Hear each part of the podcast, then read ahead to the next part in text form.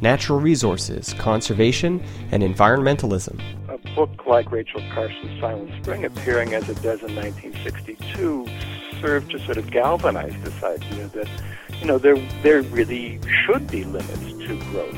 A look at the history of the environmental movement in Canada.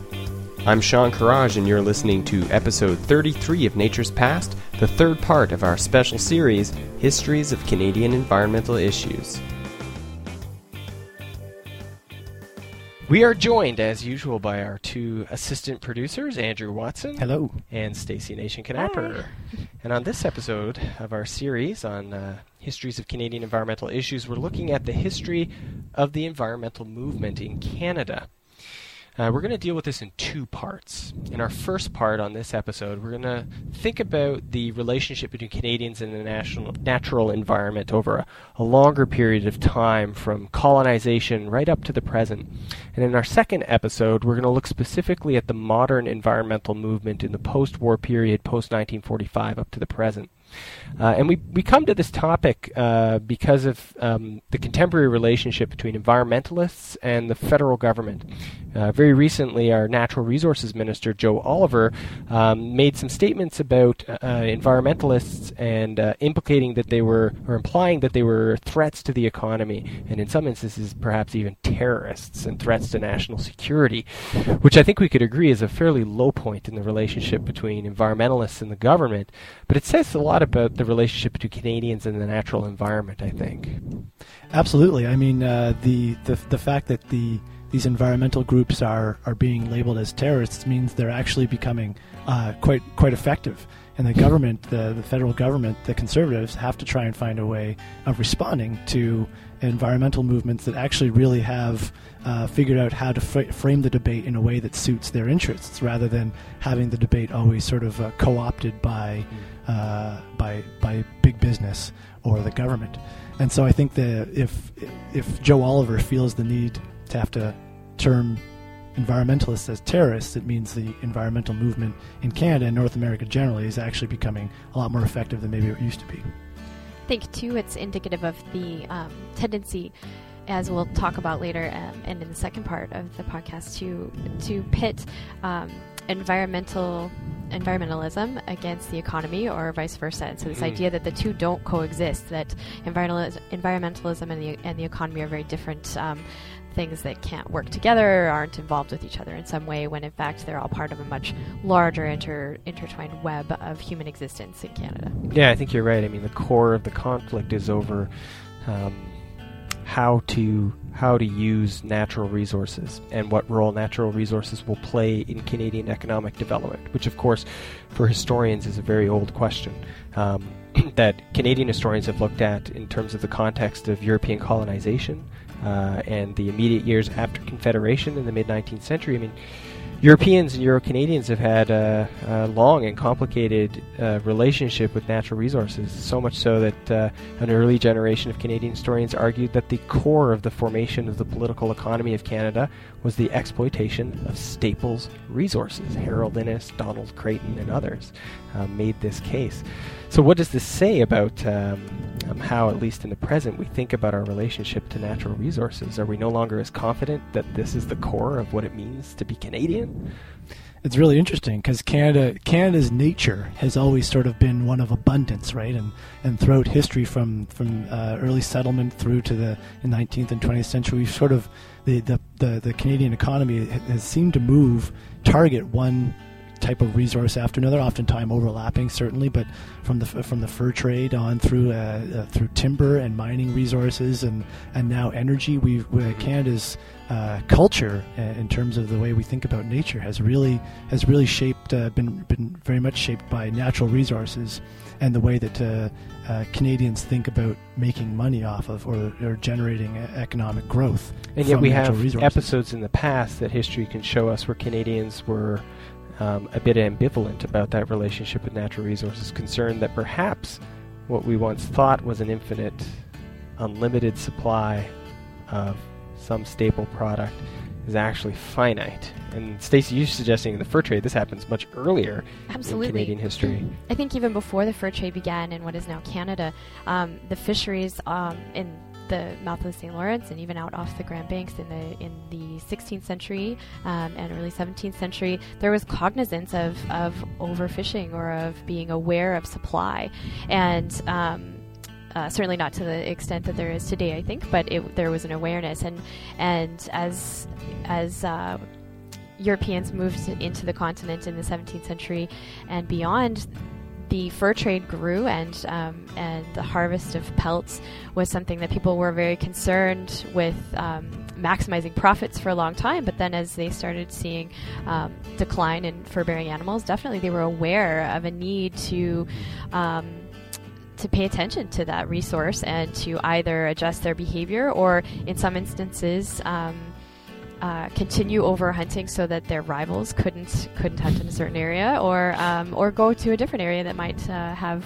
better better peltries and, and allow that over hunted area to, to And replenish. Certainly, foresters by the end of the 19th century were no longer as confident in the inexhaustible supply of timber in Canada.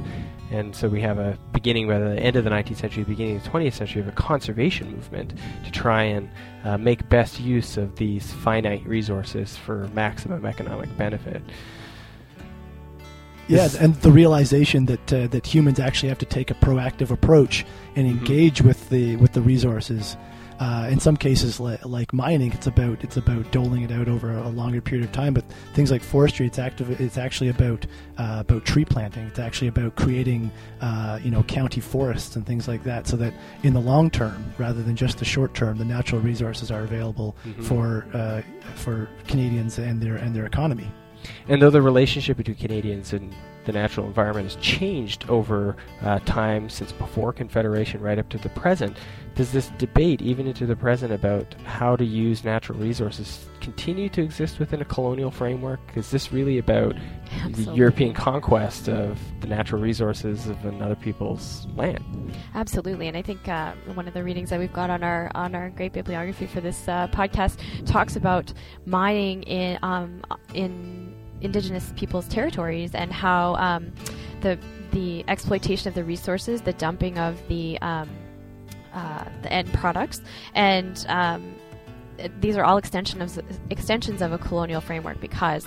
Um, the indigenous peoples on whose land this, this mining is occurring aren't benefiting in the same ways that the mining companies whose you know um, whose investors and whatnot don't live anywhere near the sites um, are benefiting differently. And I think some of these ideas uh, surrounding uh, wasted resources too still really uh, structure the way we think about uh, the Canadian economy. That if we don't make the most of of timber resources, mining resources, tar sands resources, then we're basically wasting the resources. That if we don't use it, we'll lose it, or Mhm. that we're passing up a great opportunity here. And that's still those ideas uh, have a colonial context.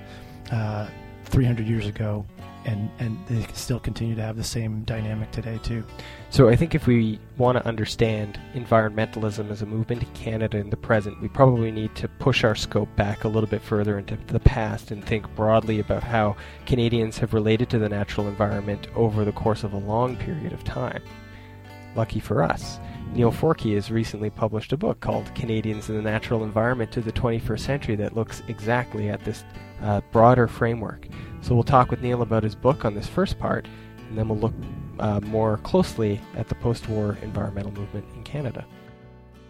Neil Forkey. I teach in the Canadian Studies Department at St. Lawrence University in Canton, New York. Neil, thanks for joining us uh, today. We're talking about your very recently published book, uh, Canadians and the Natural Environment to the 21st Century. Um, it's a full uh, history of uh, Canadians and the environment uh, from the very earliest times right up into the present. Um, and in the book, you characterize Canadians' experience with the natural world as being informed by two primary impulses. Uh, you write that uh, the first is the need to exploit natural resources, while the second is the desire to protect them. Can you explain for listeners a little bit further this this argument that you make and why you see these two impulses as significant to the history of the relationship between Canadians and the natural environment? Well, in in some ways, it had uh, a lot to do with the way I wanted to make the book accessible to an undergraduate audience, but also to the, the larger reading public. Um, it also was a, I think, a convenient way to, uh, in essence, categorize, if I can use that word, mm-hmm. the literature, uh, secondary literature in environmental history. Um, as you know, it's part of a, a, larger series, Themes in Canadian History by the University of Toronto Press, and it does fit something of a formula. It's designed for students and readers who have an interest in the subject matter but may not be entirely well versed. So, to get to your point, it's a question of accessibility. Mm-hmm.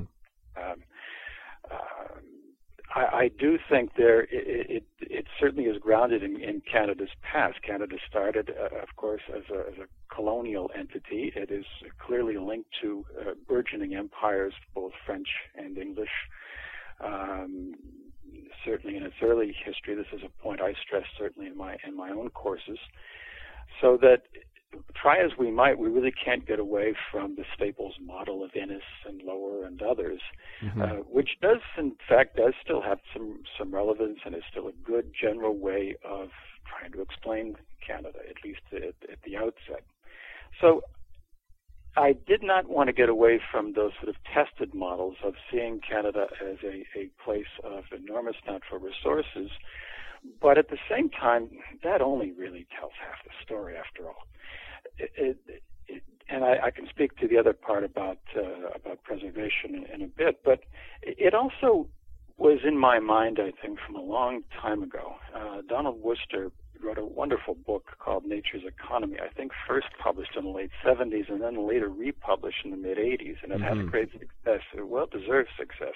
Worster, in essence, was the first to sort of set up this model, and I think I I took that with me to my to my computer when I sat down to to really start to put all this together. And what he what he does is look at uh, say uh, Sir Francis Bacon and the idea of scientific method and uh, trying to understand the natural world, classifying, categorizing, uh, to get at its value for humankind.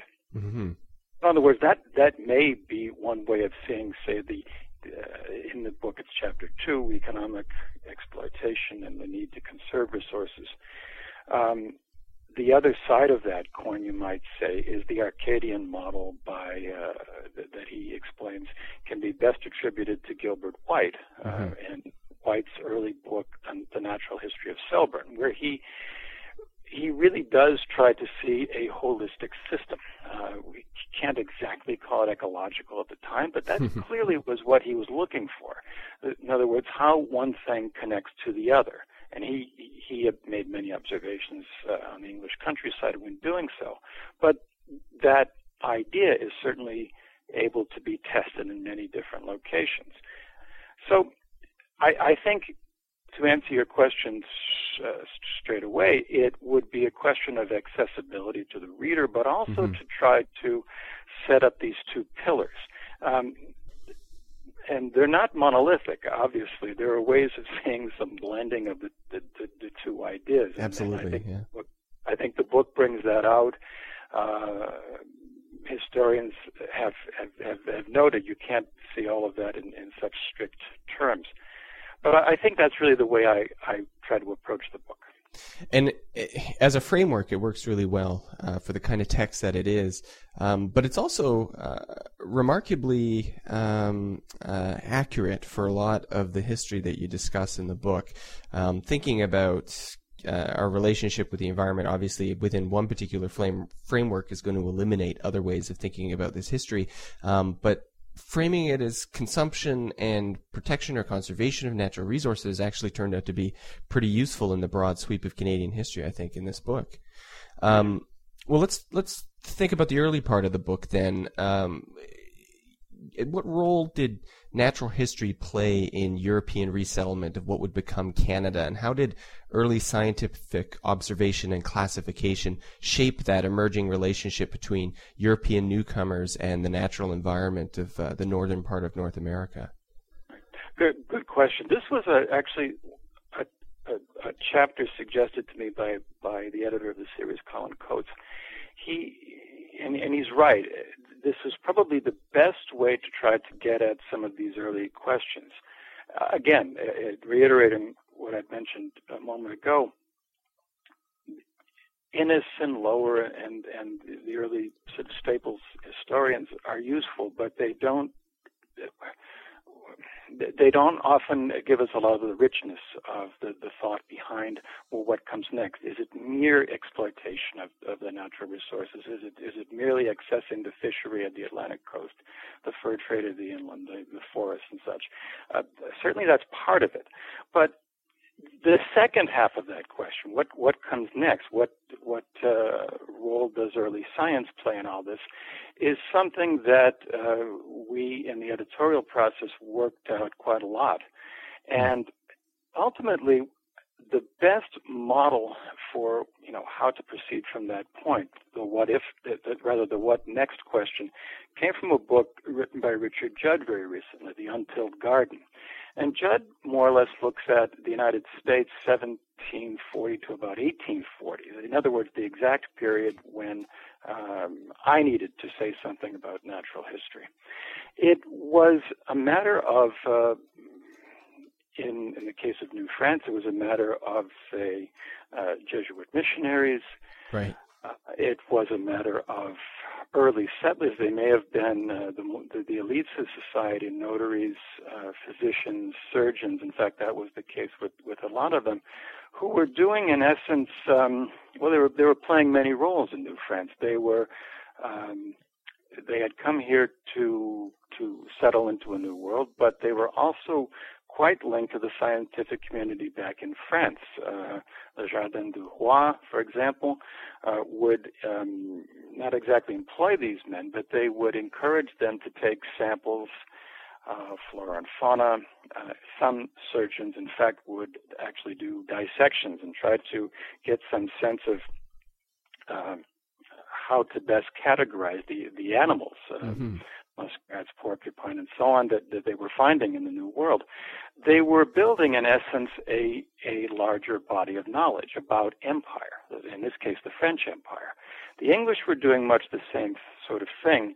Um, David Douglas, for example, um, and others that were uh, that were trying to work within the sort of Linnaean system that was uh, so prominent in Europe during the same period. So natural history comes into this story as in, in, a very honest way of trying to really learn about this new place that would become Canada. Mm-hmm. But most certainly, it is linked to the idea of how best to use these resources once they're understood in building and sustaining this empire. Again, based in large part on natural resources.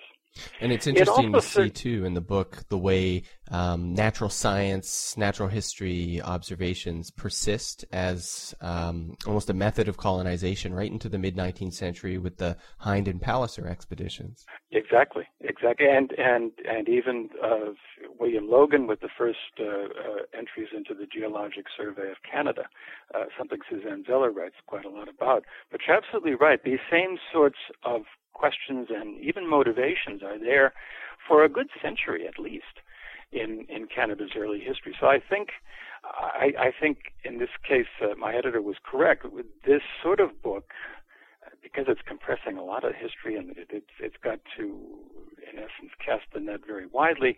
This really was a good place to start the story because, as you have just pointed out, some of these questions have a have a long life in uh, in the early the early, uh, at least uh, first centuries of the, of the, of the nation.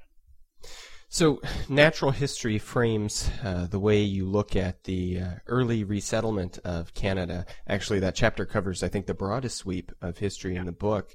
Um, but by the 19th century, uh, you note that uh, the relationship between uh, Euro Canadians and the natural environment uh, changed, or something significant happened as Canadians began to seek means to conserve natural resources, uh, while others sought to preserve natural resources. Why was it uh, that this happened by the 19th century? What were some of the factors that contributed to these shifting attitudes? Mm. Well, here too, what Canada, what I think I'm what I hope I'm presenting in this in this book is that there's clearly a national story to be told. Mm-hmm. But most certainly, Canada and Canadians French and English both, were connected to the bigger ideas of, uh, as, as we've just discussed, natural science, but also ideas of conservation. George Perkins Marsh's Man in Nature appears in 1864, but there's actually a good deal of talk in Canada, even a few years before that, about the quote unquote proper way to go into, um, the, say, the forest frontier. The, the writer, uh, he, he, wore many hats. His name was John Langton. He was a, a, a Peterborough area lumberman, early settler. Um, he was a member of the Legislative Assembly for a while, but he he prevented, he, rather he provided a very useful um, discourse in 1862 to uh, a scientific gathering in Quebec, in which he said, the, in essence, and I, I will distill the, the, the message here. In essence, the way in which settlers are moving on to the Ontario forest frontier is entirely wrong. Mm-hmm. And we're talking about uh, the lands that, you know, in other words, they're just the, the beginnings of, say, the Canadian Shield north of Peterborough and the Kawarthas and so on, things that he could see firsthand. Um, he knew better than anyone that these were lands best left to the lumbermen. They were the best method, in fact, for their use, or the best use of these lands was to lease them out, get some sort of return on uh, on these resources, and and then use that money to do any number of things for the community, whether it be building roads or, or, or and so on. Mm. But in other words, it would go back into the coffers of the state. What Langton was seeing was a was a terrible misuse of the land by people who said they wanted to go on and be settlers, but actually were just sort of pretending settlers. They wanted the wood when they when they cut all the valuable wood on that particular plot of land that they leased, they kept moving on. Hmm. They were pretending settlers, in other words. So this is a similar message, in fact, that Marsh speaks about in the forests of the Northeast. In other words, this unregulated or um, not entirely understood motivation of those who wanted to exploit the land just for a, uh, a quick return. Hmm. You got a, a similar uh, and, and, in fact, more, I think, measured response from someone named James Little in 1876, wrote a very um, um, long treatise on why this this sort of overexploitation, unregulated uh, activity by lumbermen was going to be, as he put it, the, the suicide of, of the nation. Little himself, like Langton, was a lumberman, and he knew best what was going on in these forests, whether it be northern Quebec, northern Ontario, and what he was seeing was a denuding of really good forest, uh, a wasting of even more um, good stands of, of uh, say, maple in, favor of, say, pine. But um, the, the, the resources were, were being wasted in a terrible way. He even pointed out, uh, as has were other commentators at the time, that the more and more that technology pushed back this lumber frontier mm-hmm. and brought in things like the railway, the more dangerous the situation became. Uh, early early railways were, were terrible uh, spark arresters. They were starting more fires than than any other uh, sort of natural means, and thus, in fact, burning and wasting a good uh, number of, of acreage mm-hmm. in the far north.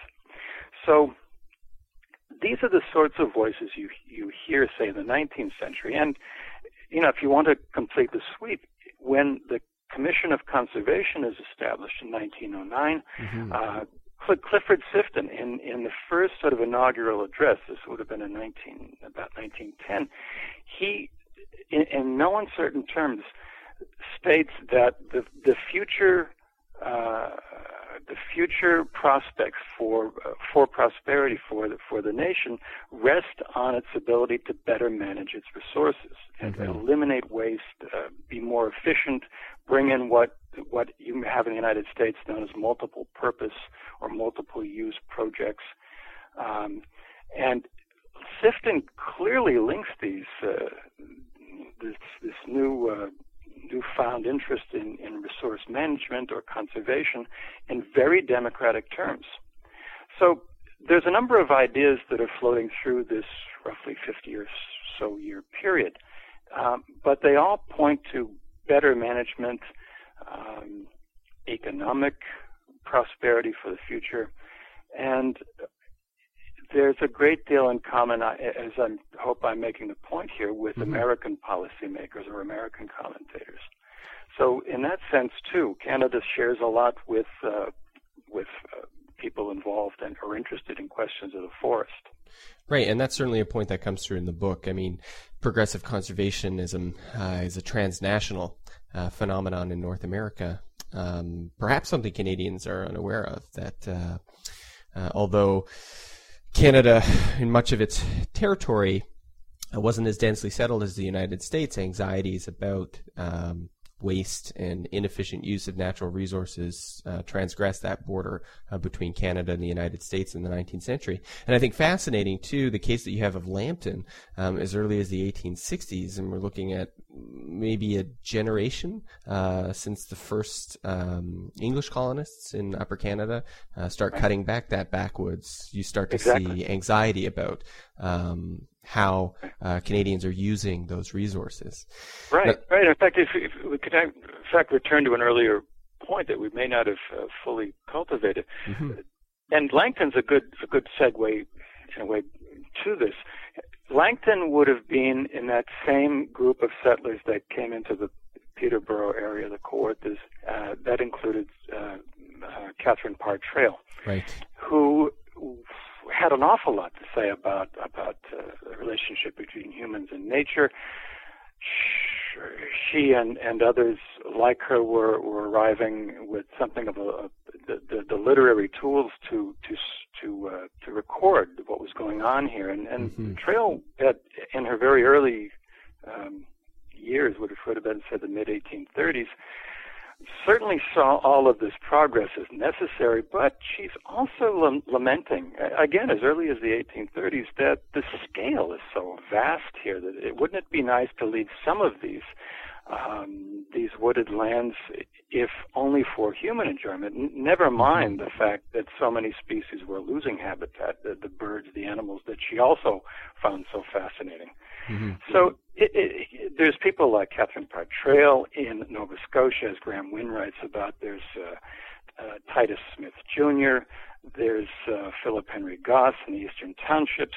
Uh, there's uh, people like Charles Fothergill and around the Great the Great Lakes, uh, particularly Lake Ontario, who are all voicing similar opinions as early as the 1830s, right up clearly through the 1890s. That hmm though this is an important this necessity, frankly, uh, people's first responses was survival and putting in a crop and clearing back the forests and and uh, caring for their families and community. But at the same time, there were voices that said, "Well, perhaps this is is too much too quickly, and and shouldn't we move more moderately through these big endeavors?" And I don't know if this is an answerable question, but um, you certainly point to instances of concern of conservation over fish and wildlife, but mm-hmm. forests um, in uh, the history of the conservation movement in Canada and the United States seem to take a central role. Any sense of why that was? I think there too. Uh, you, you raise a very good point. We can speak a bit about the fisheries, but the forests. You're absolutely right. They do stand uh, really front and center. I think this has a lot to do with these, as you say, transnational links to the United States.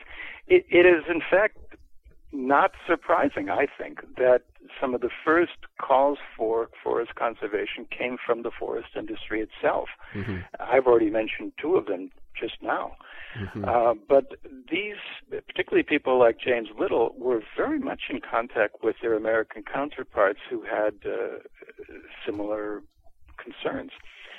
They not surprisingly, both in the United States and in Canada were very pleased to see the advent of, uh, say, the forestry school at the University of Toronto, uh, Bernard Fernow, come onto the scene right around the same time, incidentally, that uh, the the, uh, the Commission of Conservation is is getting up and running, even though it was for only a short time. There really was a clearinghouse for conservation thought in the latter part of the 19th century, early 20th. And I think forests were the first um, area or the first resource where people could see noticeably see what the effect was of this uh, sort of unregulated or, or uh, not very well regulated industry. The fisheries also, this, uh, I write about this in the book and I've done so elsewhere. Mm-hmm. People like Samuel Wilmot, who was a uh, fisheries superintendent for um, the federal government, he was very interested in pisciculture, fish culturing. Mm-hmm. Um, he did a, a, really a lot of pioneering work, which uh, was recognized worldwide at uh, at international exhibitions, and he was more or less uh, sort of the, the, the go-to person when it came to big questions of the time about technique and method. Mm-hmm. And he, he worked mainly along the uh, the lower Great Lakes, but his ideas were quite uh, quite uh, profound in in the sense that uh, for Europeans, particularly in France, he was very highly regarded.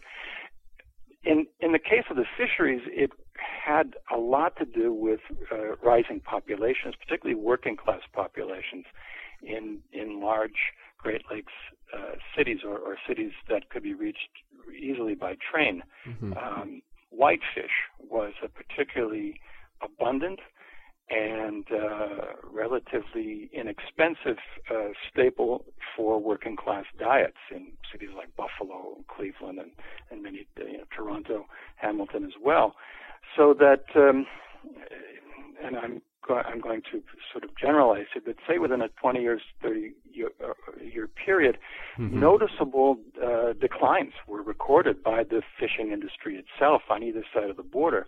Right. Wilmot was trying to to address this, not necessarily by say um, regulating the fishery so much as by trying to create more fish, which you know may seem a little strange in hindsight, but at the time it, it seemed this was one of the good uh, uses of science, if, mm-hmm. if, if only a practical science mm-hmm. uh, of time. So certainly, I think uh, you can take various sectors, whether it be the forest, the fishery, um, agriculture, and, and, and sort of you know look at the way in which various sort of local responses triggered larger programs uh, at the federal level. And then, interestingly, during this same period in which Canadians are exploring new ways to more rationally or efficiently exploit natural resources, a concurrent movement occurred that you discuss um, of shifting attitudes uh, toward the environment in North America, uh, toward preservation um, based on uh, romanticism and ideas about uh, a pure, pristine nature. Uh, can you explain some of the factors behind the emergence of uh, this concurrent shift in, in ideas about nature? Well, in the book, I again back to the the earliest questions we were working with how how to best present you know what why things emerge when they do. Mm-hmm. And it isn't, I, I think I framed it as romanticism and preservation. In other words, the, the other side of this uh, economic exploitation and conservation uh, coin. You certainly get an interest in um, various intellects, either in French Canada or English, of trying to use symbols of the wilderness or symbols of life in Canada um, to make sense of make cultural sense of, of their of their place in, on this continent.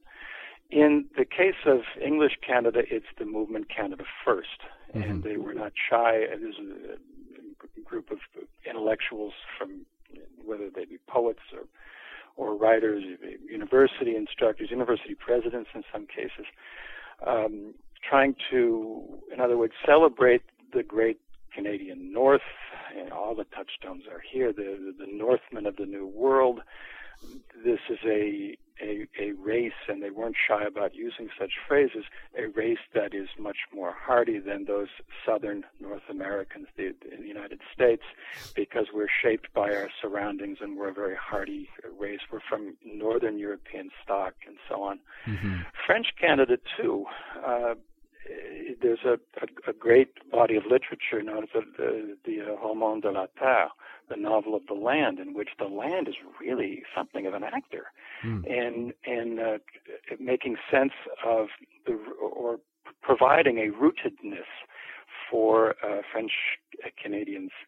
Um, going back to something like Maria Chapdelaine, a novel by Louis Hémon, uh, Felix, An, An, uh, uh Felix Antoine Savard at the Menaud Maître Draveur. Um, there's a number of, of of of books of that genre that um, really set up French Canadians as the stewards of the land and great protectors of it. Um, in Menaud Maître Draveur, Master of the River, this is a great. A, a, I, I use this book when I teach because it's a mm-hmm. great sort of uh, way of showing a, an actual um, uh, trend in in American and, and Anglo-Canadian investment and exploitation of, say, the Quebec forests in the 19 teens, 1930s, mm-hmm. during that period.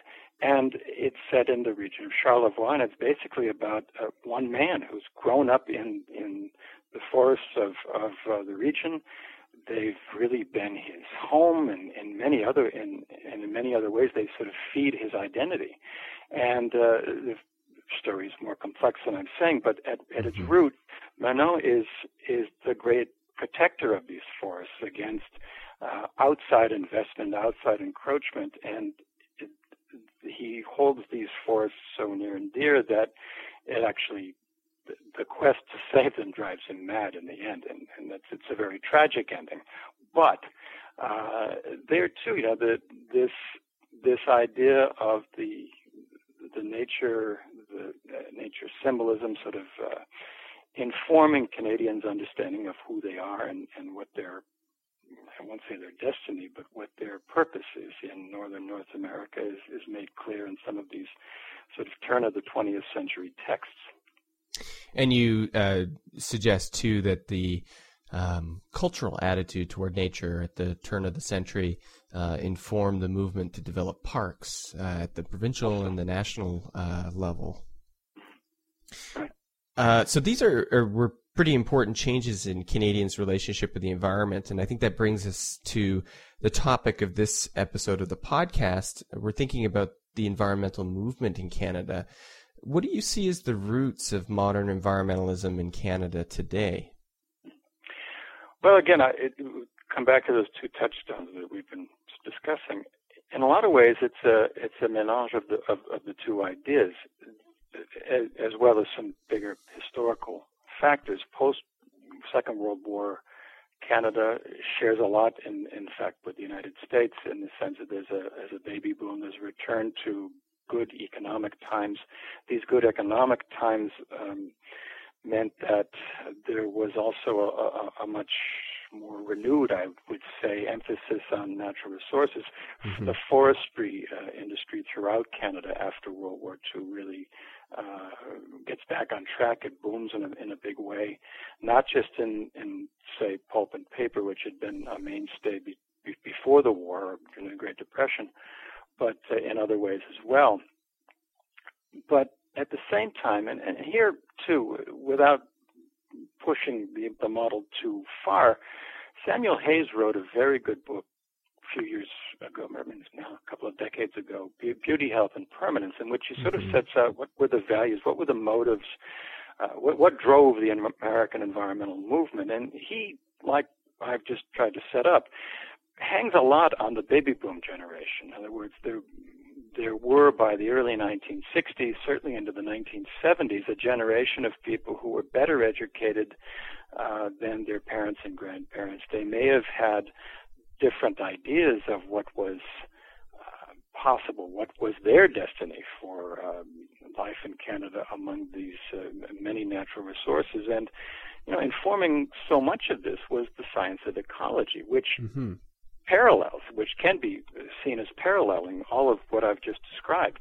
So, even though Aldo Leopold's uh, the land ethic and, and so on, some of the major ideas that come out of the Sand County Almanac, they're not so well publicized until at least a full decade after his death. But certainly, a, a book like Rachel Carson's Silent Spring appearing as it does in 1962 served to sort of galvanize this idea that, you know, there there really should be limits to growth because, in particularly in the case of Carson's book, she makes clear that uh, unbridled growth, particularly with pesticides, can come back to actually harm the very humans that it's supposed to assist or, mm-hmm. or aid in, in mm-hmm. creating know, more agriculture, better agriculture, and so on. But in the in, in the on the Canadian scene, what I was what I had seen over the, over the years, and certainly when I sat down at, at uh, my computer to write this book, was that there were a lot of voices within Canada, particularly Fred Bodsworth, uh, the last of the Curlews, this appears in 1954. It predates these ideas that uh, hmm. Carson is, uh, you know, sort of working with in 1962.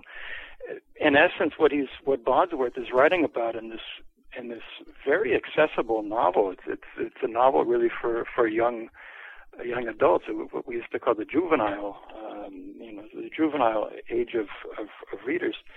And it's a simple story about a a lone male Eskimo curlew who, who makes this journey from the Arctic to Patagonia every year in search of a mate. And lo and behold, as time is going by, he cannot find a female with which to mate.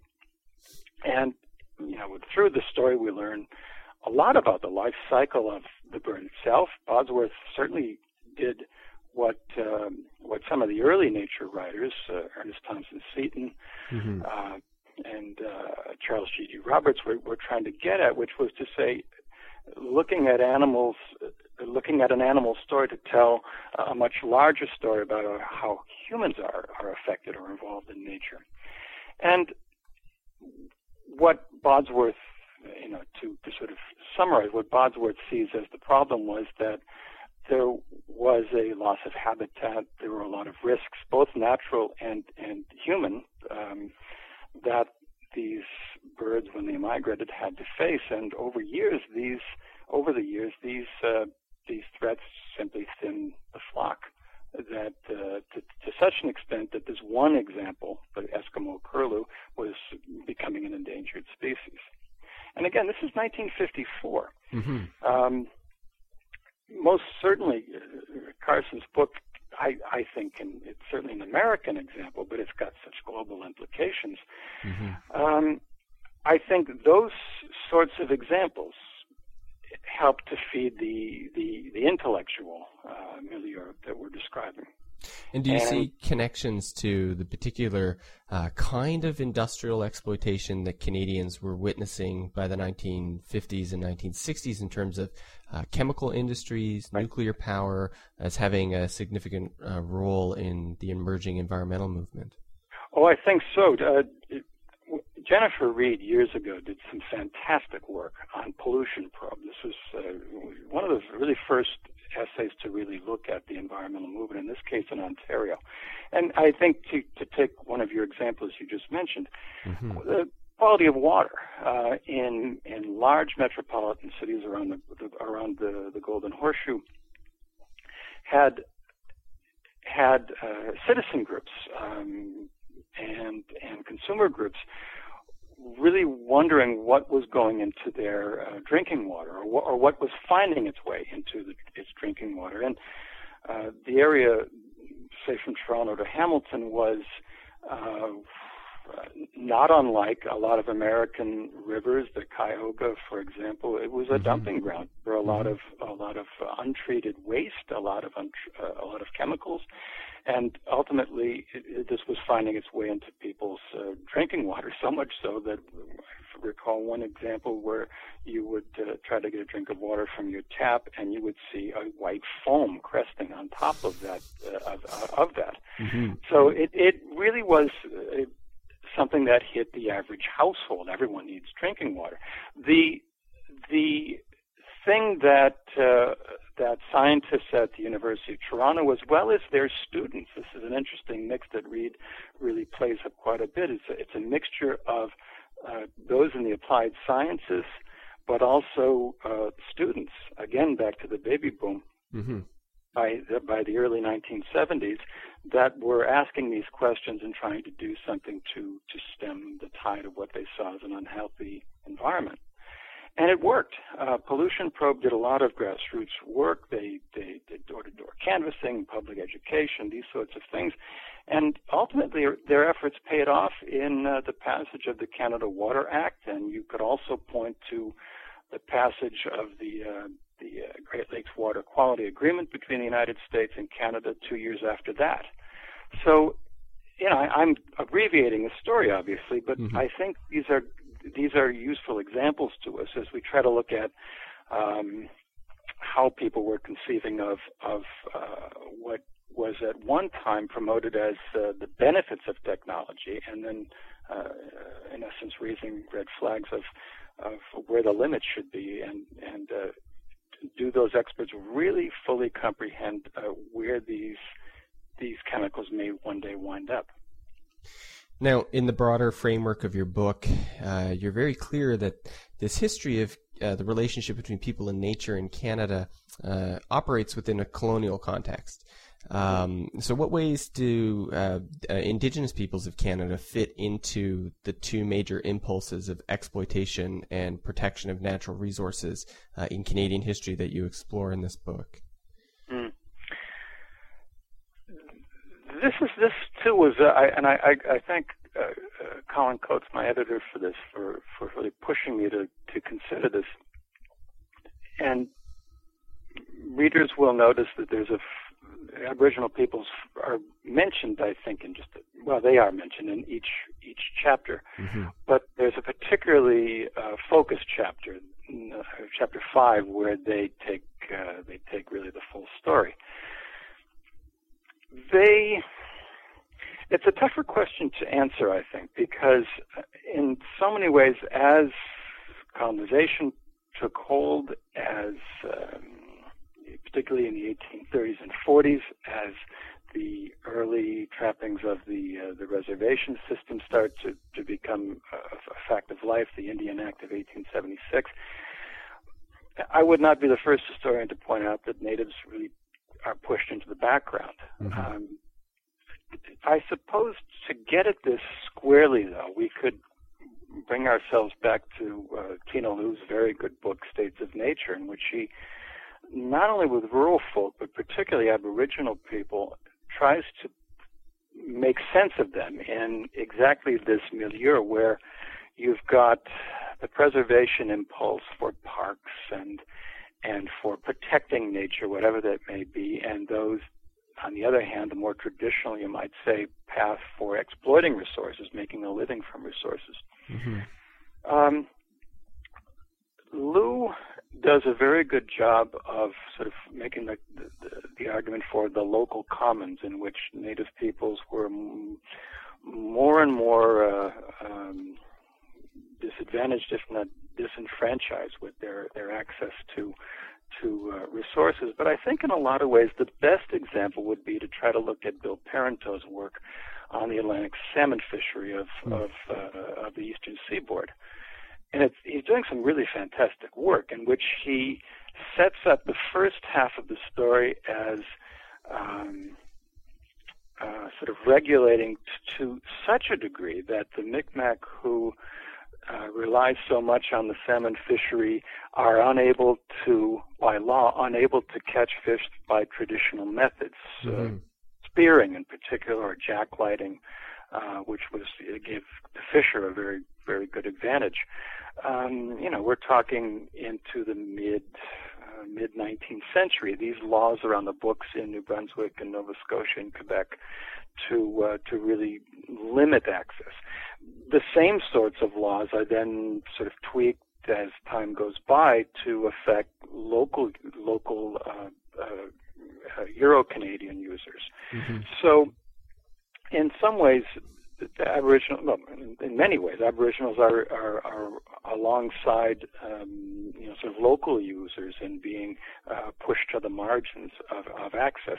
Uh, John Sandlos and and others in particular have uh, talked about their exclusion from various parks, provincial and, and national, mm-hmm. uh, the Dinema too. Uh, so, you know, there are good, very good studies that show us that even the most noble sounding ideas, such as creating a park for the public's benefit, have winners and losers uh, in in these stories, and the natives tend to be on the losing end of history. I'm afraid to to say, but to try to update that and to try to make more sense of it, say in the environmental movement, as as I think you're you're asking, mm-hmm. it's interesting, um, you know, sort of to look at them in the bigger, almost international um, cases of Clayoquot Sound the Mackenzie Valley pipeline debate, the oil sands even of, of, of our own times. Mm-hmm. Um, natives, well, take, take Mackenzie, the Mackenzie Valley uh, pipeline, the Berger Commission of 1974 to 77. Uh, you know, this was a, a great uh, example of of, uh, of trying to really get the impressions, the opinions of the people who would be most affected by um, the and I can say it, really would be an intrusion of technology of the time mm-hmm. into uh, the Mackenzie Valley and the Northwest Territories to take natural resource, uh, excuse me, to take natural gas to uh, to Canadian and American markets. And it wasn't merely just the pipeline itself; it was what the pipeline represented. Uh, its construction would have really brought in much more influence of southern Canada as well as some very uh, um, disruptive technology, so much so that it would have uh, interfered with the, the migration patterns of, say, the caribou and, and other animals that they'd relied upon. Mm-hmm. This was also at a time when, as Paul Sabin has pointed out, this was a period in the 60s to the early 70s when a lot of the um, uh, the elders amongst the Dene and other peoples were worried that their own coming generation was losing the more quote unquote traditional ways of, of uh, hunting, trapping. And so this imposition of technology, investment from the mm-hmm. South uh, in order to get uh, what in fact was, by some estimates, a short amount uh, of, of um, of natural gas, maybe for about you know 20 to 50 years worth of natural gas. And uh, this seemed to be just such a high price for them to be paying. Mm-hmm. So Aboriginal peoples in this particular case were quite proactive.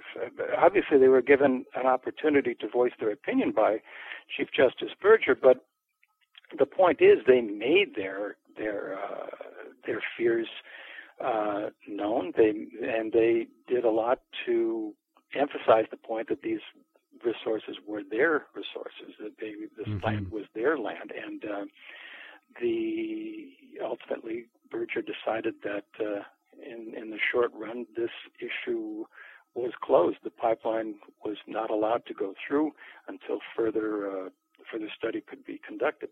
And that case study has enormous relevance for contemporary discussions about pipeline construction, for example, in British Columbia. Right, right, right. In fact, it's unfolding as as we speak.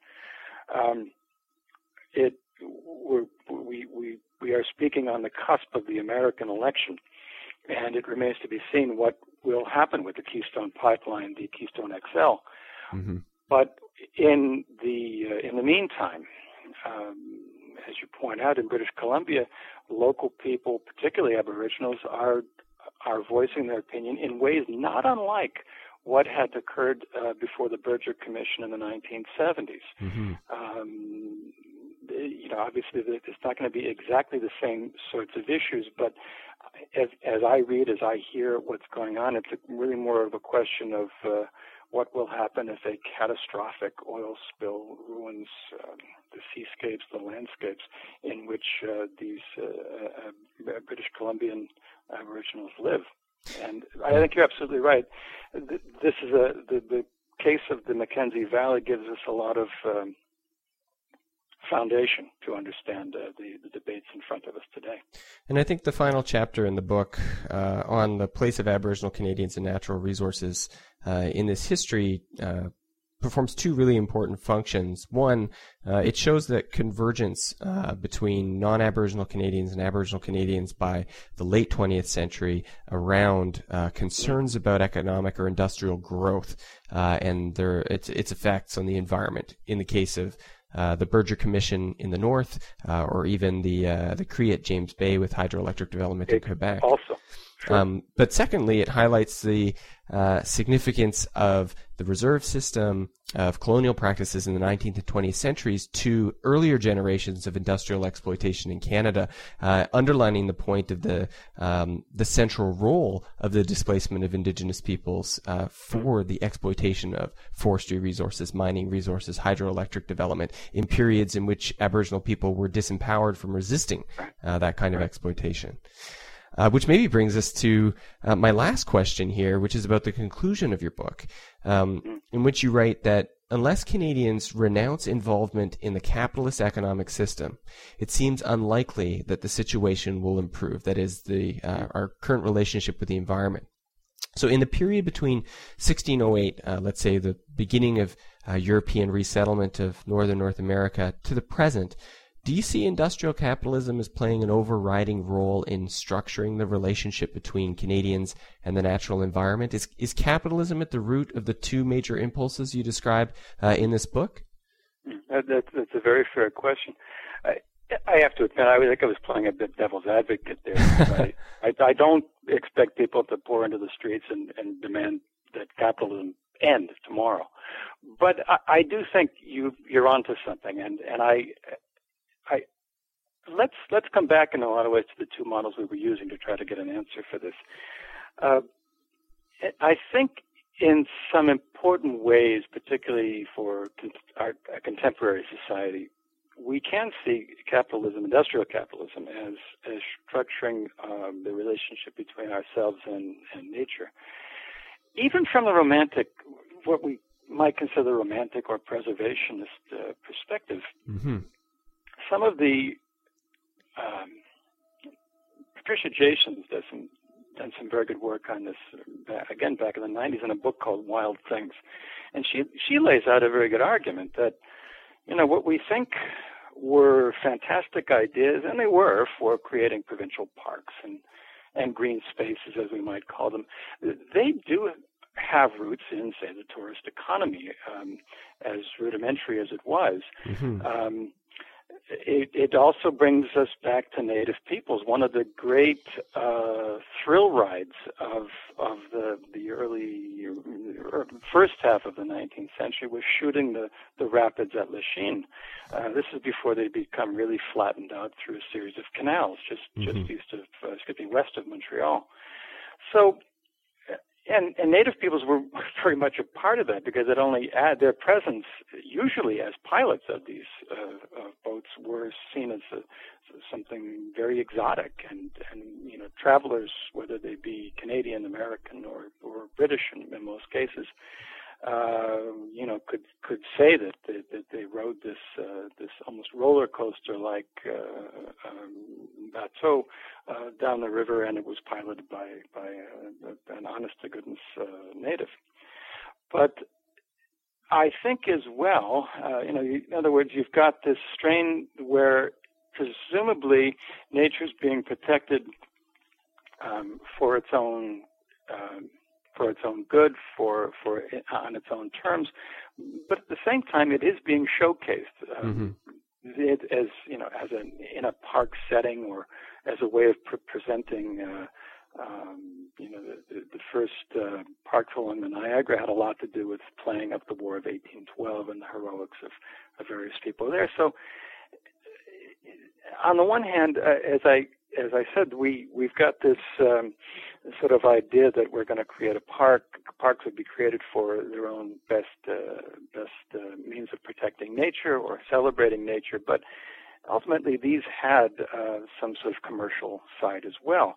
Mm-hmm. And it it may now go without saying that the ex- more exploitive cases of the forestry, the fishery, uh, particularly, uh, these are clearly grounded in, in industrial capitalism of the day. Mm-hmm. And as many writers have pointed out, Jerry Tulchinsky in particular, the, the early transportation systems, the railways, the canals, and so on, they had a lot to do with sort of, you know, uh, the, the sort of advent of industrial capitalism, at least in, in eastern Canada. And I think this is a, a, good point to bring up toward the conclusion, especially for Canadian environmental historians uh, thinking about their own particular case studies. Um, but there's a great opportunity, I think, for convergence between economic historians and labor historians to come together with environmental historians to think about uh, the way in which um, capitalism structures our relationship with nature, or has mm-hmm. structured our relationship with nature. Well, I, I, thank you, Sean, for the opportunity to, to, to say a bit about my book and, and the field. It really is a, an exciting time to be doing environmental history, uh, I think, generally, not just in, in Canada. I, as I said to a, a recent uh, of, of graduate students, uh, Canadian environmental history or environmental history is to what the new social history was to the 1970s and 80s. It's really, uh, we really are on the the, uh, riding the crest of a wave in a sense. And um, I think both as an historic topic as well as uh, um, you know pers- persistent uh, present issues like the oil sands, it's a really wonderful time to be a scholar working with environmental themes. So, uh, so again, I thanks uh, I thank you for your uh, your interest in the book.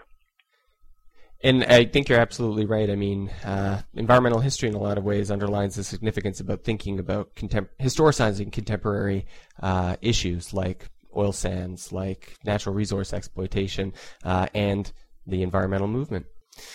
Neil, I want to thank you for uh, spending the time with us here today and uh, telling us a little bit more about your book. If You've given us a, a really broad uh, sweep of Canadian history here uh, to think about uh, where Canadians are today uh, in terms of the relationship with the environment.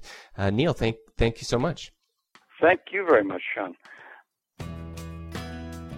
Nature's Past is produced with support from the Social Sciences and Humanities Research Council of Canada, the Network in Canadian History and Environment, the Robarts Centre for Canadian Studies, and Canada's History magazine.